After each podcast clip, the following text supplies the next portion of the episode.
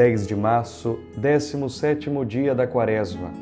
E eu, Padre Jonathan de Jesus, me coloco ao seu lado para caminharmos juntos nesta estrada rumo ao céu, meditando a palavra de Deus no cotidiano do nosso existir e peregrinar. Hoje, mais uma sexta-feira do tempo quaresmal. Este dia privilegiado de meditarmos a paixão de nosso Senhor Jesus Cristo. A Via Sacra é sempre um instrumental devocional próprio que nos ajuda a contemplar, meditar e rezar os passos de Cristo até a sua entrega no alto da cruz por amor, como comumente chamamos sua paixão.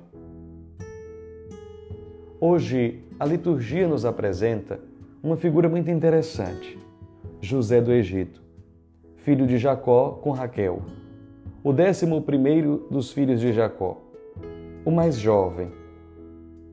José tinha o dom da revelação por meio dos sonhos, mas seus irmãos não criam nele. Achavam que ele era um sonhador, um, ide idealista devane devaneador, tudo fruto dos ciúmes, inveja, ódio que possuía contra o próprio irmão. Já aqui temos bastante elementos para nossa reflexão. Aí vem o sonhador, vamos matá-lo? A primeira realidade é a capacidade de sonhar a capacidade de ver além, de possuir um olhar de prospectiva, não parar nas dificuldades, mas com criatividade empreender e esperançar. José revela a nossa capacidade de sonhar um mundo diferente. Os sonhadores, os utópicos, são semeadores de esperança na humanidade.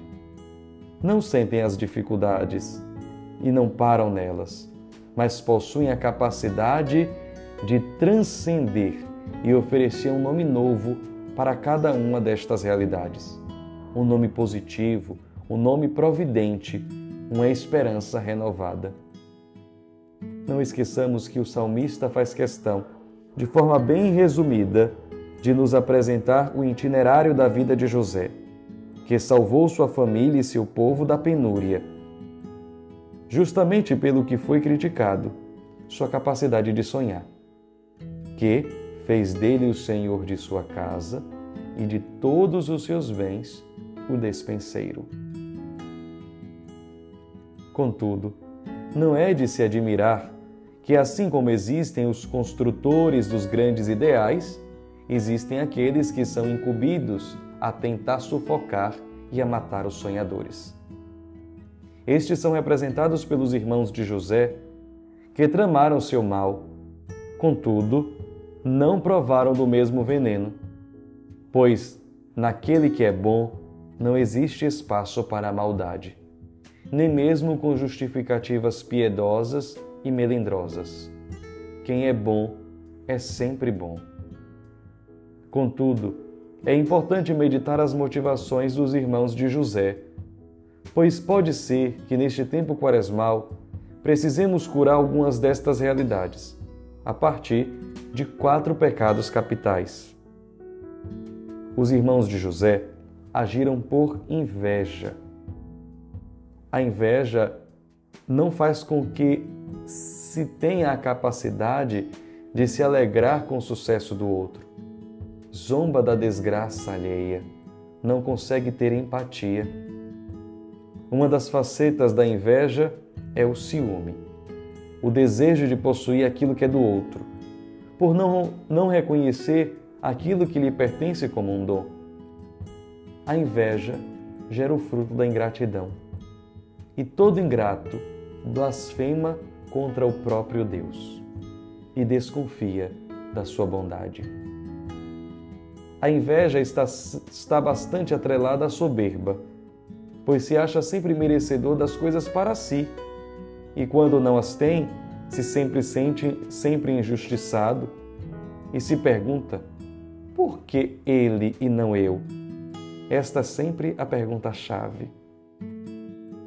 Além da inveja e da soberba, se deixaram levar pela ira, a revolta contra seu próprio irmão.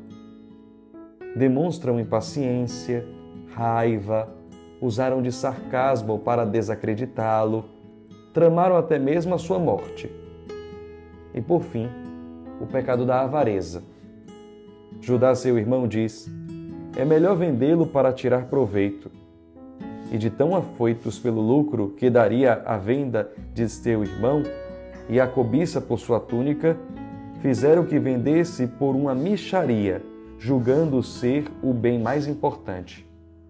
O avarento não consegue ver além dos valores materiais, que são passageiros e transitórios. Se encontramos estas características em nós, é importante lembrar que não deixemos que ninguém roube, mate ou barganhe a nossa esperança. Precisamos mesmo, diante das intempéries e perseguições, resguardar sempre a esperança e também promovê-la. Não esqueçamos, os sonhadores sustentam a terra e alimentam a humanidade. Para cada um desses pecados capitais, existem remédios que chamamos virtudes opostas. Dos sete, só iremos hoje falar dos quatro apresentados na história de José do Egito. Para a inveja, a caridade, empatia, a capacidade de alegrar-se com os outros e também de se compadecer de sua dor e insucesso. Para a soberba, a humildade, a busca constante de contentar-se sempre com o que é seu e ser grato por tudo. No reconhecimento de que tudo que recebemos não é por mérito, mas por graça. Para a avareza, é o despojamento e a crescente fé na providência divina. Para a ira, a mansidão e o equilíbrio emocional, a paciência. Assim, para alcançarmos estas graças, vamos suplicar a Nossa Senhora, com o título de Nossa Senhora do Equilíbrio, e façamos a nossa oração.